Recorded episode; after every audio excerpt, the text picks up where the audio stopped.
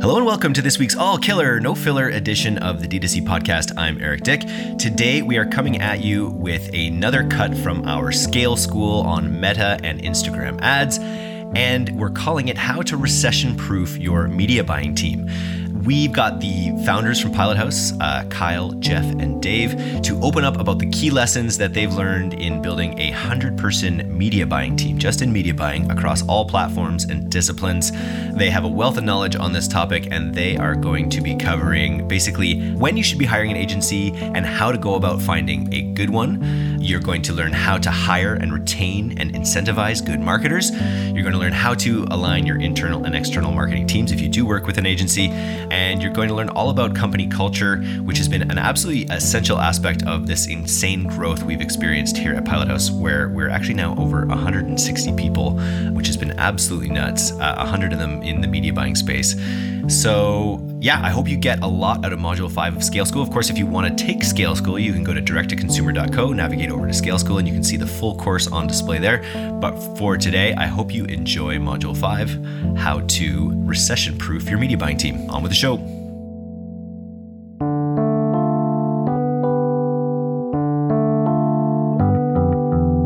It's the values that create the value. The environment dictates who you are and what you are. And I think those two concepts really merge together elegantly, which is that the values create the environment because that's how decisions get made, who gets hired, who gets fired. And based on those decisions, based on those behaviors, that creates an environment. That environment could also be called a culture because if a bunch of people are working within that environment, they all kind of subscribe to this greater value system. And if that value system aligns to what you're actually trying to do, that's where the magic occurs because the environment is conducive to success. D2C marketers, let's get real. How many hours have you wasted searching for brand influencers only to come up empty handed?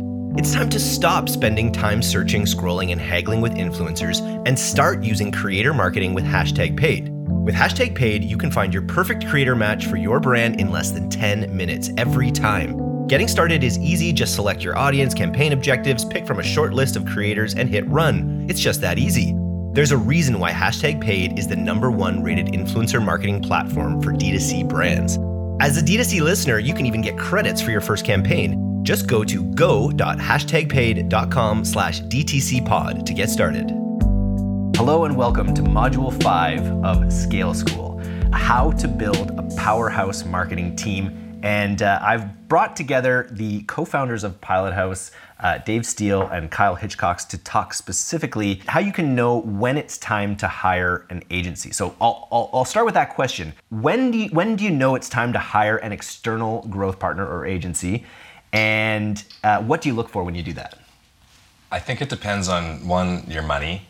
So you either have to have some space to pay for the services or an investment, or you need to kind of know where you're at. Um, there's obviously more to consider, such as the talent within your organization, your skill sets, where you want to put your time.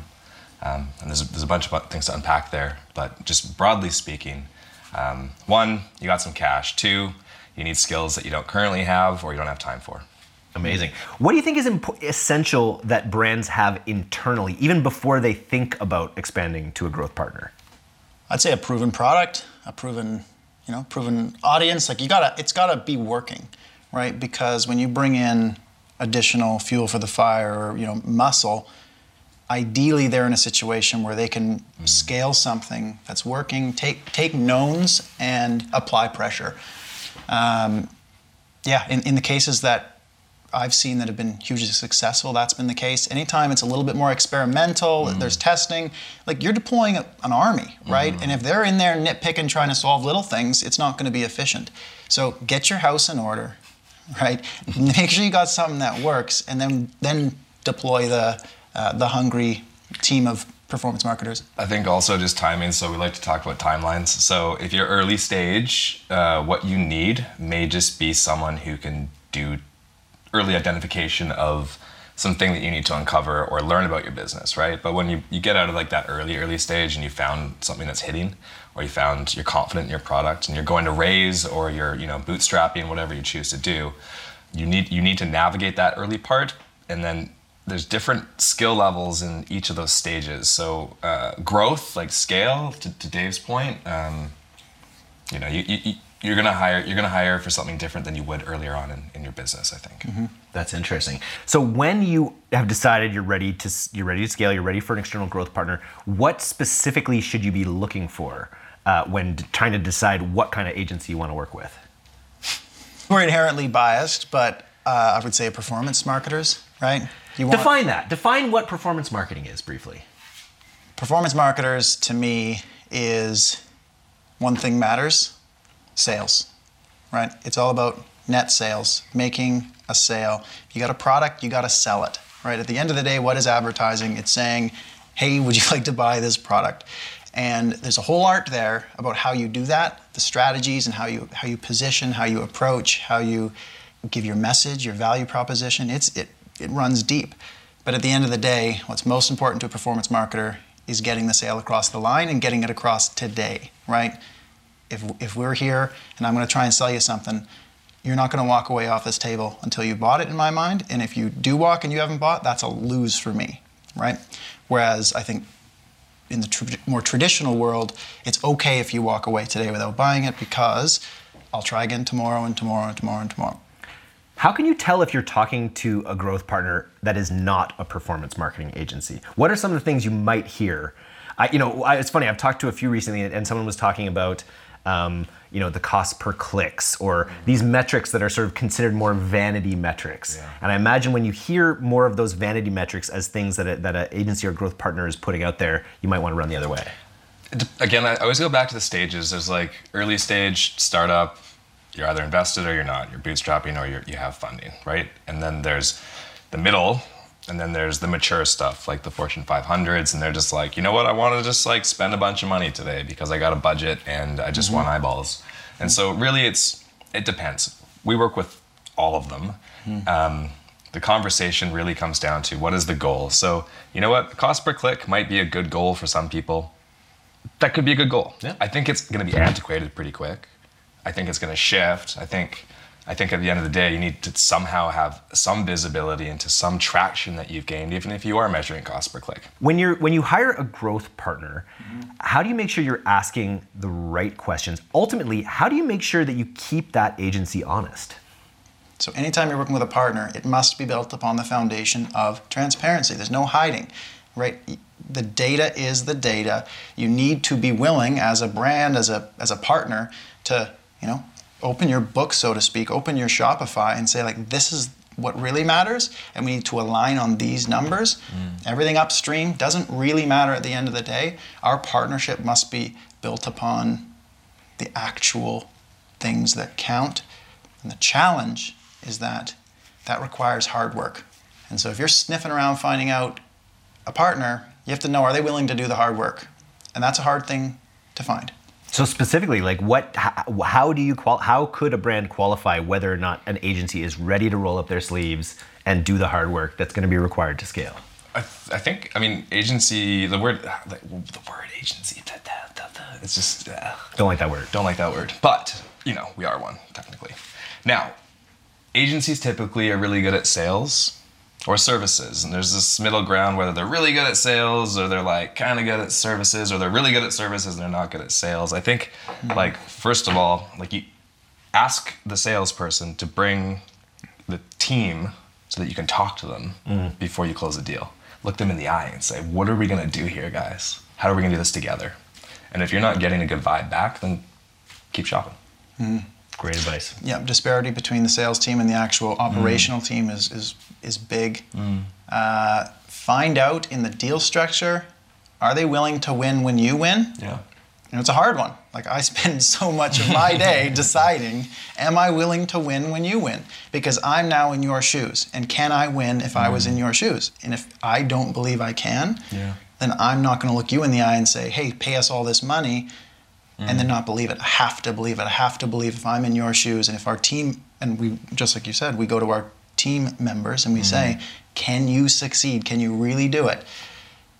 Because if you can't, you don't get to share the spoils of your battles. There's no together. spoils. There's, no, there's spoils. no spoils. Why are you going to battle? Exactly. Exactly. So then, what sort of questions are we thinking of asking brands when we decide if we want to become their growth partner? What do we need to know about a brand, in our case specifically, if we're going to join them? Well, it's really interesting. All of a sudden, we're, we need to know the margins, right? We need to know if we're going to take a piece of the profit, mm-hmm. how much profit is there? Every time you sell a product, what's on the table? Yeah. Right? If there's a little wee piece of meat left over and we're all, we got a lot of hungry mouths to feed, it's tough. And maybe a different strategy, a leaner strategy. Um, you know, you probably need just select people who are going to be a little bit more lean, mean, scrappy, align probably to a little closer to the brand than even we can be as a partner.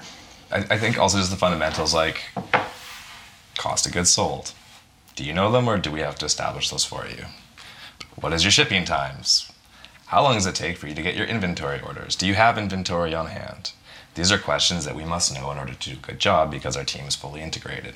These are questions a partner can ask agency or an agency can ask the partner. And if both sides aren't really in tune with, with the actual numbers, we have this thing we say, know your numbers. Mm-hmm. Ask people if they know your numbers. If they don't know your numbers, it's not a good partnership, one way or the other. Mm-hmm.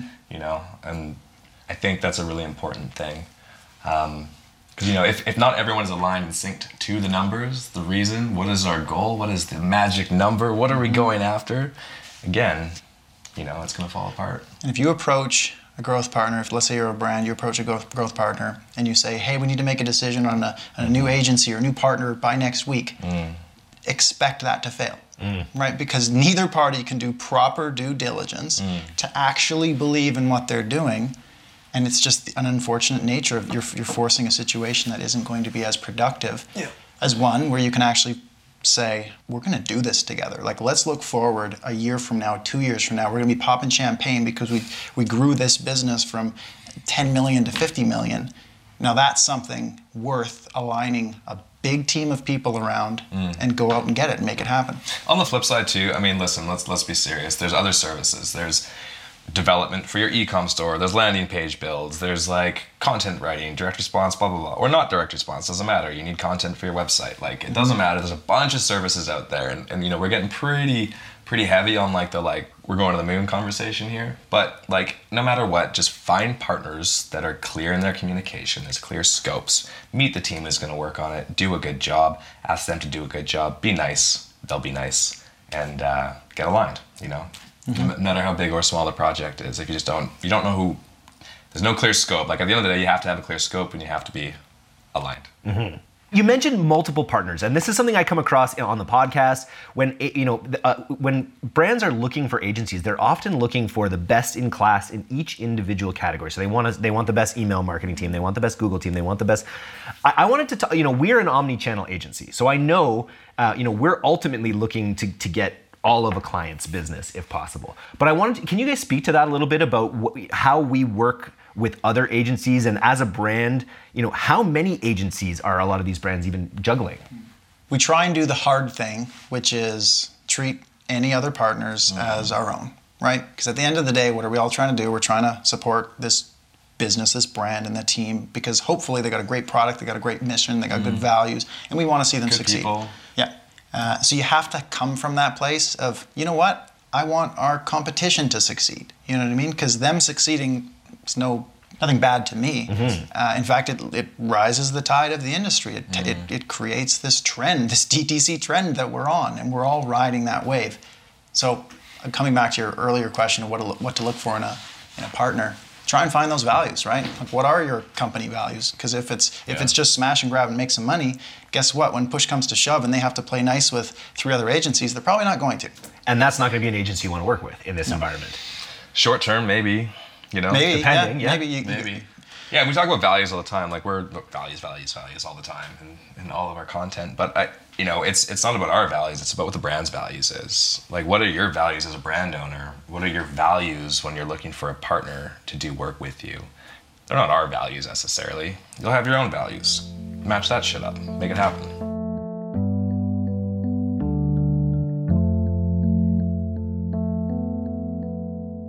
So this module that we're in is specifically about how to build a powerhouse marketing team. So any brand owners out there This is literally about h- uh, you know this video specifically is about how you can go about hiring good marketers. I know this is a mm-hmm. problem that that people have in the industry, and whether you are looking to hire marketers or you're looking to be hired, I mm-hmm. wanted to ask like, what do we look for in media buyers when we're bringing them onto the Pilot House team? To me, I do a lot of the first interviews, what I call the gut check. And at the end of the day, the big question I ask is would I partner with you? Right? Would I want you to be a shareholder with me where you have to have the ultimate trust, right? I trust you to act in my best interest and I'm going to act that way in yours. So if I don't if you don't viscerally trust someone for for for us as an agency, why would I put that person in contact with our partner if I don't viscerally trust them? Why would our partner trust them, right? And I don't think I think that extends no matter what you do. It's not just an agency thing. If you're running a brand, you have to at the end of the day trust this person that they're going to look after your best interest in the same way that they're going to look after the brand's best interest, they're going to look after their colleagues' best interest. And so you can from that foundation you can you can build upon it, right? Things like transparency, which we talked about earlier. When shit goes wrong, which it will always, 100%. Are they going to just come to the table and own it and say, I messed up, right? Because you can deal with that, right? You expect that out of a partner. Partners don't hide things from each other. So you expect that from every member of the team. And in this industry, when you're running campaigns intentionally, you're expecting half of them to fail. You're expecting things to go wrong, Higher. so 90% fail. but you expect the culture to embrace that and to move forward and to push and to keep trying. And you ex- also expect them to just come forth with uh, and, and own it. It was a 90% failure, 10% win. How do we focus in on that 10%? Exactly. as the idea. Okay, cool. So that's the gut check phase of bringing on media buyers. Beyond that, what's the actual process that we go through when we when we hire people, just to make sure uh, once they get past that gut check phase? That's where it gets fun, honestly.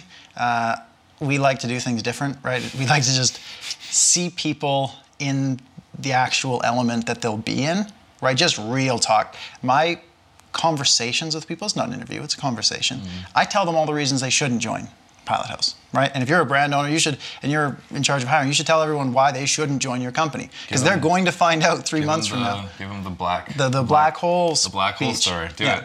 All right. So The black. if you don't know much about this industry, there's a few things you need to know. First of all, there's a scoreboard on the wall at all times. You are a contender. You're competing always. And if you're not comfortable being on the court, playing the game, you're probably not going to like waking up in the morning. You're going to have that Sunday night anxiety. Sunday scaries. Sunday scaries. And right away, I'd say, you deserve to not have Sunday night scaries. Don't go on the court if, if this isn't the right thing for you. Mm. And that extends through to the black hole, which is the industry doesn't sleep. Right? Mm. Campaigns run 24 hours a day, seven days a week. It's a, it's a The phone is the black hole. the phone is the black hole. And- yeah. Slack is, you know, what is 10,000 messages a day. If y- you have to actively tune it out, mm. otherwise it can control your life. Because if you're the right person for the role, you love it. You're thrilled by it. You're addicted to it. You want to have the action. You want to see your campaigns, and you need to have it within you to actually be able to push back and not have mm. that dinner with your family interrupted because you can go to a dark place, right? So I tell people, you need to know you have the self control to not only feel the thrill, but to manage the thrill. Mm. Because six months from now, two years from now, you don't want to wake up and say, like, this wasn't for me. Mm. Especially when you've got this whole like uh, dissolution of work and life boundaries that you have you, you have to find people that can kind of set those boundaries themselves and really embrace the thrill of the hunt but know enough to be able to set boundaries in order to still have dinner with their families Exactly. And for the for those who thrive, they got places to go. Right? I got places to go. I want that. I don't want to be confined to an eight-hour window. I don't have an on-off switch. I'm living. I'm getting where I want to go, and that means I wake up every day with that intention, and that's the difference maker. So when I'm looking at someone, I'm sitting across having a conversation. That do they have it? Like really, do they have it, or are they just looking for another, you know, another job, just because that's that's what they think they need? Step number two Yeah. Yes, please. Step number two is we put everyone through a team screen. So uh, we we trust the people that we hire. Dave tried to scare them off. He said, "You don't want to be here. You don't want to be here." And they're like, "I really want to be here." And we're like, "Okay."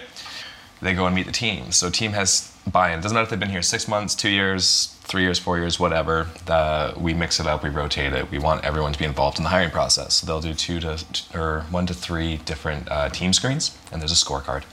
Is that for skills and culture, or is it mainly still just for culture? It's a gut check. It's their gut check. Yeah. So they'll actually work in office. I mean, COVID was difficult. It remote through Slack. We didn't share a screen. Uh, team overcame that challenge quite successfully. But focusing in here, uh, it's an in office. So can I work with you? Do, you? do I think you share the values? Do I think that you'd be capable? There's a, there's a criteria. I don't remember what it is. Um, and then there's a there's a there's a third step which you can get into just for the sake of uh, passing the baton here. What's the third step? Some kind of test? It's an exec screen. It's an exec screen. Yeah, that's where we we we try and ask and try and try and ask unusual questions. Really get a sense of you know who this person is, right? So throw in some curveballs, have some fun. Uh, what would be some example things that we? we discuss? Uh, I told you a story. yeah, yeah, yeah. Uh, so there's there's basically the intention of this is really is to finalize the, the like are you sure you want to be here? Because it's going to be a lot of work. Mm-hmm. And you're going to be here we're going places but it's not for everyone. Are you sure? They say yeah or no. I'm like okay cool. Have a good day or like nice to meet you whatever. We just ask questions and it's marketing questions and it's fast and it's it's like what angle would you do with this idea? And they're like what's an angle? And i'm like what do you think an angle is go on go on go on just curveballs You're, you're selling shoes. Sell me this shoe, kind of classic. You roll the pen over on the desk. Sell me the pen, right? Yeah. You got to do that to really see how someone thinks. Mm-hmm. And On their feet. On their feet. Yeah. But also deep, deep pressure. It's not like, Yeah, you yeah. know, it's No, about it's creating fun. an It's environment. fun. Yeah. Uh, Coffee's for closers. no None of that. No, but I mean, we do talk about our ambitions and whatnot. I guess the moral of the story is like there's people with experience, and those questions are a lot different. There's people that are older, those questions are a lot different. Mm-hmm. There's people that have less experience. Those people, it's like, what video game do you play? And they're like, la la, I'm like, I have no idea. I'm like, what genre game is that? And they're like, it's a first person shooter. I was like, what position do you choose as a character in that game? That kind of stuff. Because, like, you need to get to know this person. Yeah. And you want to see them talking about something they're passionate about because you can see their range a little bit, right? If you See can get it- them talking about spark. Yeah, where where does their spark come from? You can see them get whether it's video games or something else, you can get them jacked up. You can really see where that where that passion can can lie. Totally. And then, you know, outside of fundamentals, of course, there's people with different experiences. If there's people with a lot more experience, they get a different experience with, with the interview. Same process, though. We'll have someone with one year interview someone who's got eight years experience because we are committed to that team, those values, and whatnot. But at the end of the day, no one's a dick. Hmm. Except me. Uh, but I wanted to ask briefly you're not going to always be able to hire seasoned media buyers. You're going to have to be able to hire people that are maybe even unfamiliar with, with what the term media buying means. Can you talk a little bit about how we balance hiring for experience versus training people? Personally, I would choose fundamentals uh, first. So if someone has the right fundamentals and you've, you've done the deep think and you said, you know, snap your fingers, it's five years from now, do you really want to be an expert in this field? And there's a, there's a bit of an ugly truth there. Part of the pushback is like at the end of the day, you sell shit. Yeah. Right? You have to want to sell stuff because our world thrives on manufacturing products, sticking them on boats, shipping them across the world, mm. putting them in cardboard boxes, then on trucks and shipping them out, right? There's some ugly nature to that right now. I hope that we will be a part of some, some uh, green initiatives and some solutions in our near future. Um, but you gotta be, you gotta want that, Yeah. right? You have to wake up and say like, I am the best at this. If someone says, "What do you do?" Your answer is, "Man, I can sell X better than anybody else in the world." I think also it just comes. I always go back to timelines. Everyone probably resents me for it at this point, but there's a timeline in your business, your expertise, and your experiences. And so, if you were like a small business and you're like, I need to build my business, you're gonna have to hire someone with experience, or you're gonna have to have media buying skills. If you have media buying skills, and you can hire people with less experience. If you don't have those skills, you either need to partner with someone, or find someone with the skills. Go back to your values. Mm-hmm. Make sure you're aligned. If you have a mid-sized team and you don't have media buying experience, you're gonna have to find someone with experience, or you're gonna have to find a partner. If you do have experience, find someone else to do your accounting and whatnot. Look at your workflow, look at your abilities and where you're at in this space. I was a media buyer. It was easy to train media buyers. super easy, came naturally. Easy to build funnels, teams. That's why we have an agency. Mm-hmm. Our business is built around skills that I had. So just find out where you're at in your business. If you don't have the skills, hire someone to support you or partner with them. If you have the skills, make it happen. And if you're a media buyer out there, like looking to to be hired, maybe you, you do want a job, it's a, a pretty incredible opportunity. We, we talk about you, you mentioned five years as a time frame in order to master these skills. We've been working at this for almost a decade, and we're still learning all the time. But we also have a bunch of senior employees who we would consider total industry vets that have been doing this for one or two years sometimes. Like the the time frames in this industry, I feel like when you're spending, you know, whether it's Yeah. millions of months or hundreds of thousands a month, it, it can really accelerate. So you can become, uh, you know, a, a- a very knowledgeable person in this space in a relatively short period of time versus maybe other industries. I think it really just comes down to your mentors. I think it comes down to what your environment is. You can be an amazing accountant as long as you have the right person to show you how to be an accountant, or you have the self drive to go and study accounting. I would not be able to do that. My You spend money more than you like to count. it. I get it. yeah, exactly. So I, I, I guess I guess at the end of the day, just like you either hire someone with experience or you train up. Our sweet spot, honestly, where we where we invest in training, our sweet spot is probably like year and a half to two and a half years, where you train, train, train, train, train, and challenge and encourage and blah blah blah. But that's our whole jam is is building this talent. And it calls us a talent business because that's where all of our energy goes into mm-hmm. creating amazing talent that is mm. fluid and works together. Teams are cross pollinating across traffic platforms and so mm. on and so on and so on. You don't need to think about it that extensively. What you need, just need to do is figure out again. You either have the skills, you hire support. If you don't have the skills, you hire a lot of experience. Simple as that. It's as simple as that.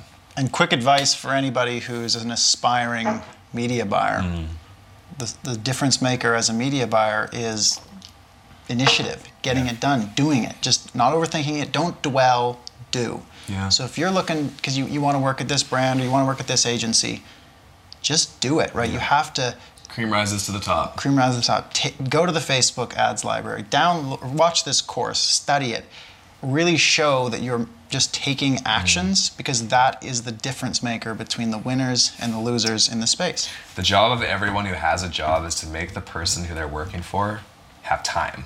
Yes. If you can make whoever you're working for have time, that means that you can level up into their shoes. And if everyone is doing that the whole way up the value chain in the world, everyone gets to level up. Um, if someone comes if someone comes to us and says hey i went ahead and i took my shot at filming a bunch of ugc videos Yeah. as if i was promoting one of your clients that i can see on your website and i actually built out this campaign structure that you know i think i would use to, to promote this even if it's total garbage i would hire them over someone who has the skills on paper because this person it's a push or pull right do i have to push this person whereas this person is pulling me Yeah, i want And it's the nature of the industry, right? We've talked about it throughout this this whole this whole course so far. It's this iterative nature. Pardon my my language, but it's throwing shit at the wall and seeing what sticks in a, in a lot of cases. the original term is spaghetti. spaghetti. You throw could've- spaghetti at the wall. You're a dad, how dare you. you see what sticks. And, and I think that and you need people who are willing to take that initiative because this industry is unlike so many others where you can throw spaghetti on the wall and get a real time feedback within an hour. 100% Right?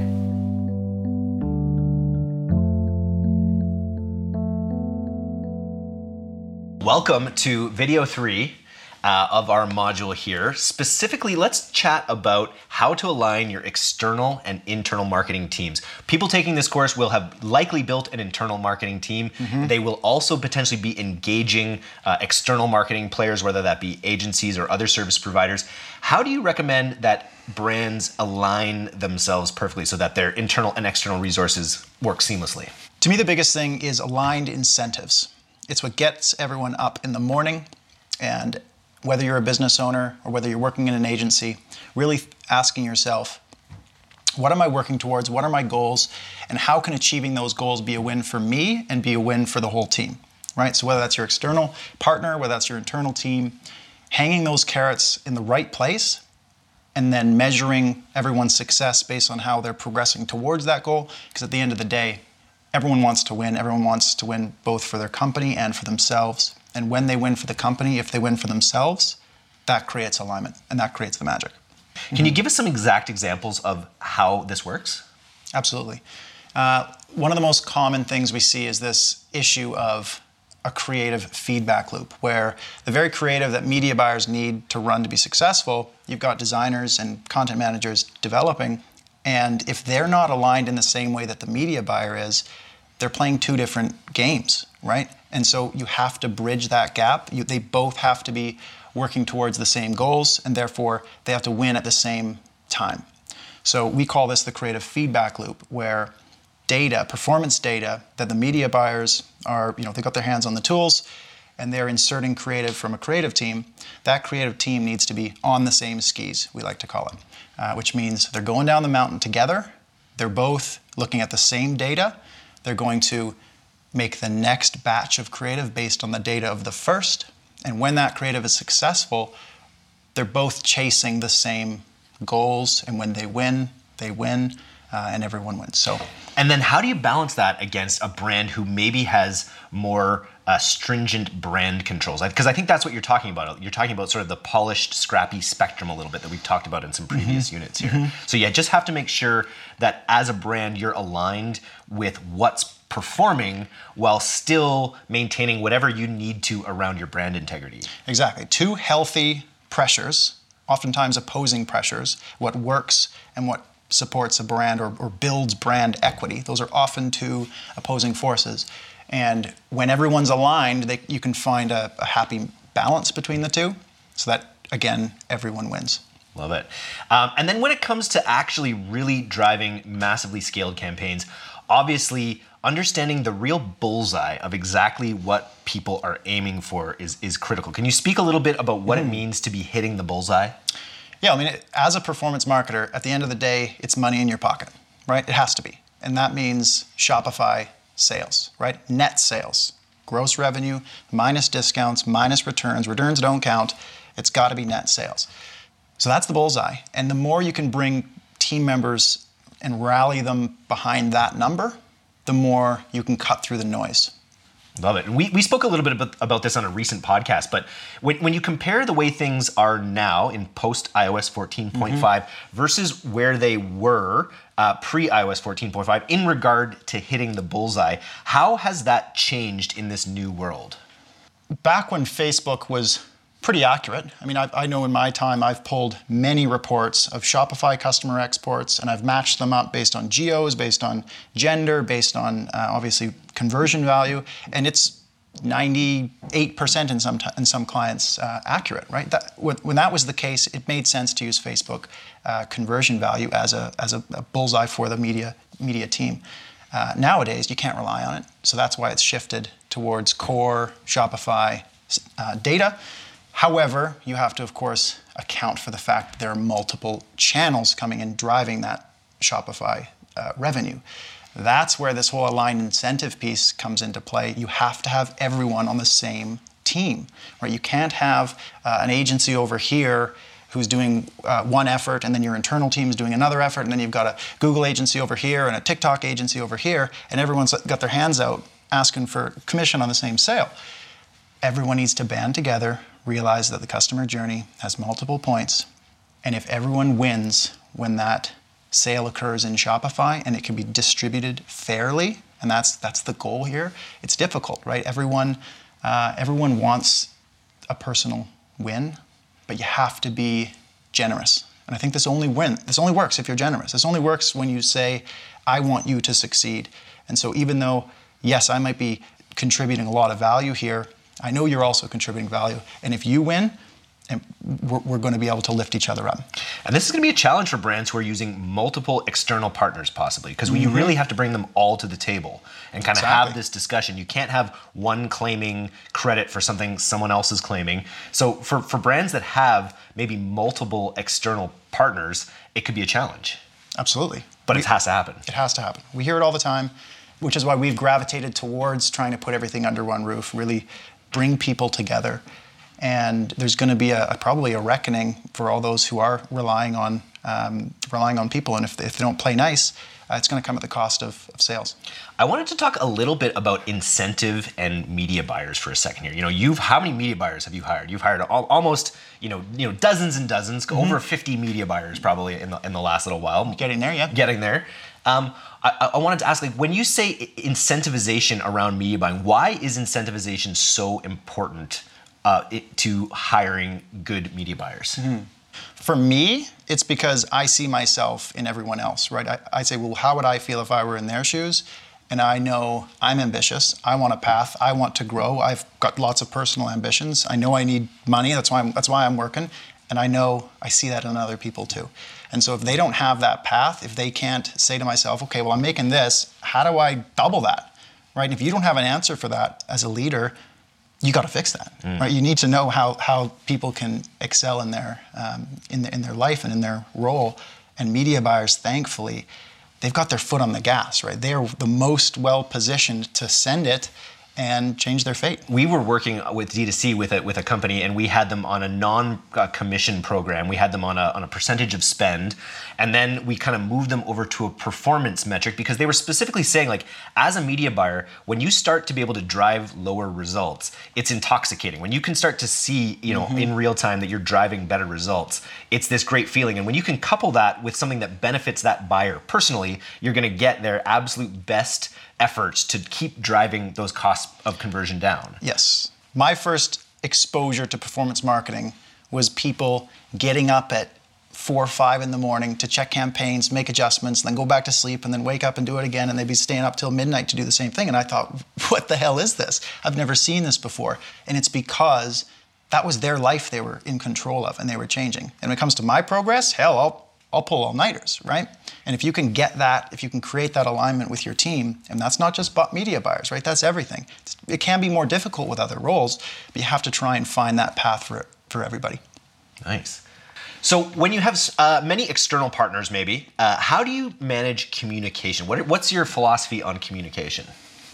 Avoid meetings for the sake of meetings, right? It's the bane of productivity, and the cure is clear goals, clearly setting the bullseye and not being as concerned with how you get there.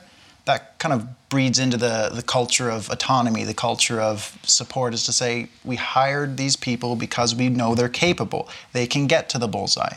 I'm not going to micromanage them on their journey. I'm going to evaluate them on their ability to get there. And after a while, you start to develop trust that people have competence. They can, if you agree that they need to get to here, and they'll get there. You need to give them space, and you don't need to meet four times in between. It only works if you got the right people, but we've built our business on the right people, right? And so if you are running a business and you have a team, obviously you need to make sure you have the right people. You need to give them the autonomy to get where you need, they need to go, and that creates efficiency. And then around reporting, you know, that's specifically kind of managing your own internal marketing team. But in a situation where you're also reporting your results back mm-hmm. to clients, mm-hmm. how do you strike the right balance with reporting the right amount? By focusing on the things that matter, the things that move the needle, right? We're in the digital marketing space. You got everything from impressions to clicks to time on site to add to carts to initiate checkouts to purchases to everything you have to know that at the end of the day, the purchases are the only thing that truly matter, mm-hmm. at least you know to a performance marketer. And if we spend four hours debating the click-through rates and the add to cart rates, those are four hours that could have been spent doing activities that move the needle and drive sales. Lovely.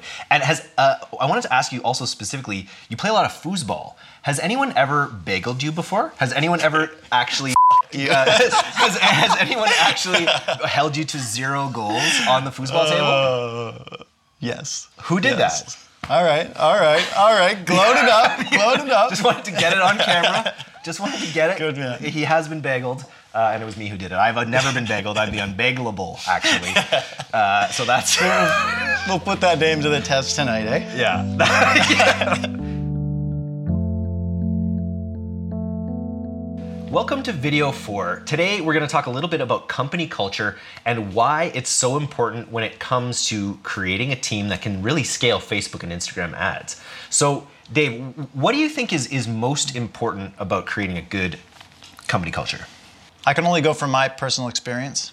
And I think many years ago, I'd heard this phrase it's the values that create the value. And I mulled on that for a little while.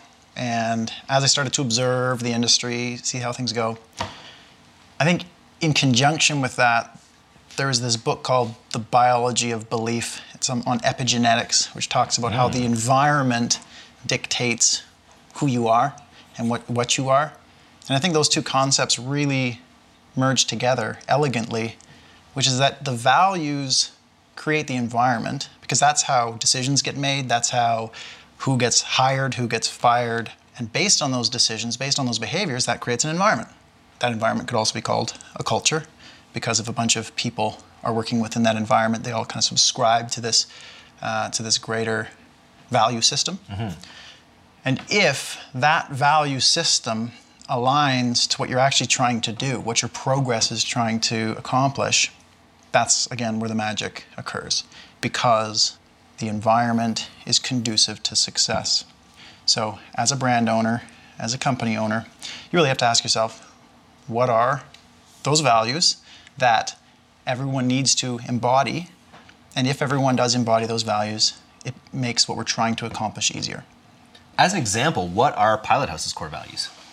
alignment, transparency, value creation, velocity, and accountability. Each of those have a story, they have a meaning. Uh, a lot of it came from observation, right? Alignment. So often in this industry, people are misaligned, right? You got one group of people or one person whose objectives are differing from the others. Then you could you could zoom out to the macro level. You've got individuals who aren't aligned to the company's direction and they're almost being you know used in a way and i you know obviously we said well th- this isn't wrong. Imagine if everyone was rowing in the exactly same direction. We all said you know the train's heading this way. I always say when you know anyone joins the team make sure you know where the train's heading you know before you jump on. And three months from now end up over here. And if you're tr- really trying to go over there boy that's stupid. So, any brand owners out there who haven't really aligned on what their core values are, that's got to be job number one number at this one point. number one Uh, so, so you got your values, then you've also got your mission as well. Do we? Does Pilot House have a mission? Yes. It's ever evolving, Yeah. which is the tricky part. I find that in an environment that changes so rapidly, the mission can change, but the values have stayed the same. And so that's where I think we've focused our energy. We're busy, right? You only have so much time to communicate. Boy, communicating values is hard enough than communicating the mission, which is changing, and the direction, and the and the vision, and all these things.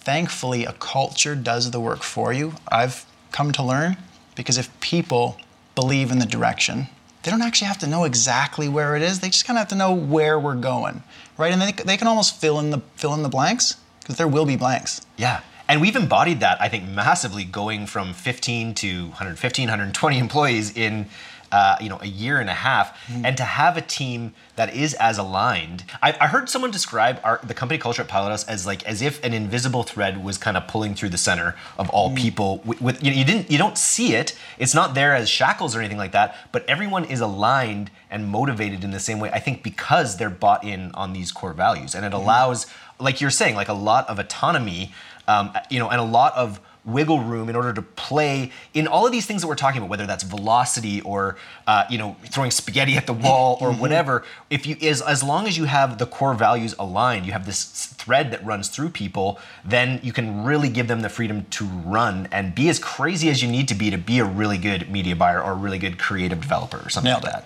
that. Nailed it. When it comes to your core values, how do you make sure that your entire organization is aligned on them from your junior employees all the way to your executives? It's tough. It's tough, honestly. I think about that often. And the only thing I've seen real progress in is when the distribution of these values happens as a part of the way business occurs, right? It doesn't only happen when you make the effort to make it happen. Because if you're always, it's a sort of push versus pull thing, right? It's like if you're always, if it only happens when you take the time to do it, you're not going to have enough time to do it. No. You got you got a million other things you got to do. And so an example of that would be we talked about you know the five core Pilot House values. One of them is value creation, which really tries to address the issue of entitlement, hmm. which is solved by you've got to create value first. You've got to do good first, and then stake your claim in that that which you've created, right? And if every dollar you make came because you created a mm-hmm. big pie and you took a piece of that pie, that's going to lift the people up around you, right? So you have to lift your neighbor up in order for you to succeed. And how that, like you can say that and people might get it, and you could keep saying it and people might get it, but when they see it, when they see someone act and behave in that way, you, you truly understand it in a deep level. And I think as more people act in that way, it becomes a culture, right? It mm-hmm. becomes real. Yeah. And, and to act out of fashion, if you start pushing like a crab in the bucket scenario, if you start pushing people down to climb up, all of a sudden you stand out like a sore thumb. I was at a company one time, and it was sort of in, the, in its later stages of growth, and it, things weren't going super well. And, and we ended up having this. I remember we had a big talk one time about the, the plague of credit and blame, which is, seems to be what you're. And, and this was an issue where people were either taking credit for things that had happened, or they're blaming other people's for things that had things that had gone wrong.